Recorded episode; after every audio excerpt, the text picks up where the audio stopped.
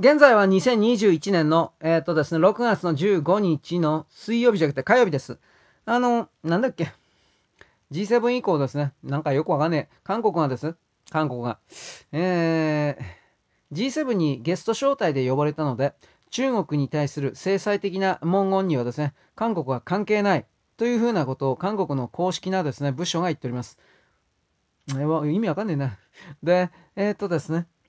その上で、なんだっけ、G7 でですね、菅首相と会うための事務方協議でのですね、協議をやってたのは日本の側が一方的に破棄した遺憾だ。これも嘘だったということが分かっております。加藤官房長官がそんな事実は全くないと本当に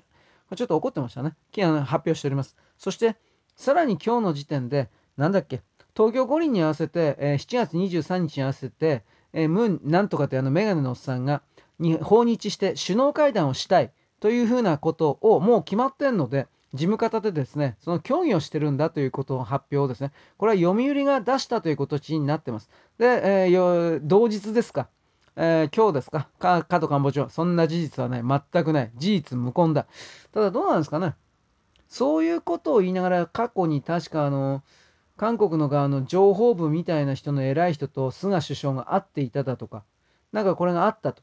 あったとか言いながら、でもやっぱり菅首相の側っていうか、加藤官房長官は一切これをですね、認めてないんで、これ分からんのですよね。事務方でひょっとしたら、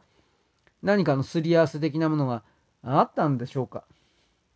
でも、約束守らないようなあの韓国のね、首相というか、大統領というか、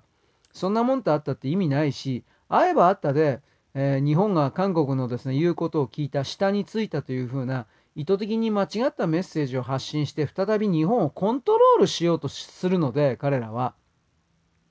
会う意味はないでしょうね。普通に考えて。ただこの加藤官房長官が、あの、そういう事実はない、事実はないというふうな、この一刀両断にすぐ反応する、切り捨てるということをできるようになったというだけでも、日本という国家体制は少しは、うん、進歩したんかなと思います。つまり逆の意味では、この韓国というこの地域から、だいぶ資本を、お金を逃がすことに成功してるんだろうなという言い方でもあります。日本のまあいろんな投資家たちが。そしていざとなったら貸し付けた金を貸し剥がすための準備も整ってるんだろうなというふうに思います。まあどちらにしてもですね、クワッドにもか、クワッドに入ってるわけじゃないし、TPP11 にも入ってるわけじゃないし、その可能性もないけれど、うん、これからもありえないけど、韓国がそのこの2つに入るということは。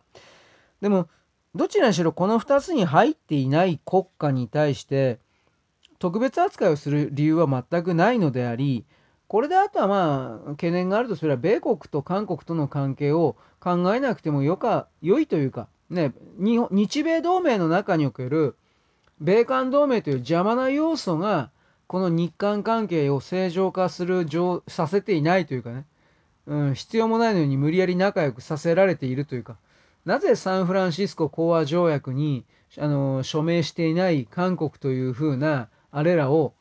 特別なあ国家であるというふうに処遇しないといけないのか。この時点で根本的に間違ってるんだということを日本国民に知らせないようにしてきた今までの異常な状況というか事態を改めるいい機会になっていってるんだなと私は思います。対等な国家ではありません。必要な国家でもないです。我々は警戒しなくてはいけないような地域としての座標だと、そのようにあの南半分を見なくてはいけません。まあ北半分もそうだけど、どうなんかな、ネトウヨ的な人たちがね、やっつけろだとかですね、絶滅だとかってやりゃ、弱めれば弱めるほど向こうから犯罪者たちを送り出してくる昭和の時代みたいなことが始まるんだということを、私これ何度も言うけど、いわゆる中道右派、保守、うん、尖った人たちは、あんまり考えてないような気がします。そこまで追い込んだらこっちが不利になるんですよ。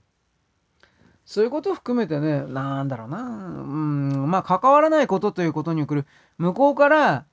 渡航してくるっていうことを完全に止めることができるんだらだったら、それをやってもいいけど、まだできてないですからね。上手に立ち回らなくてはいけないんじゃないかなということ。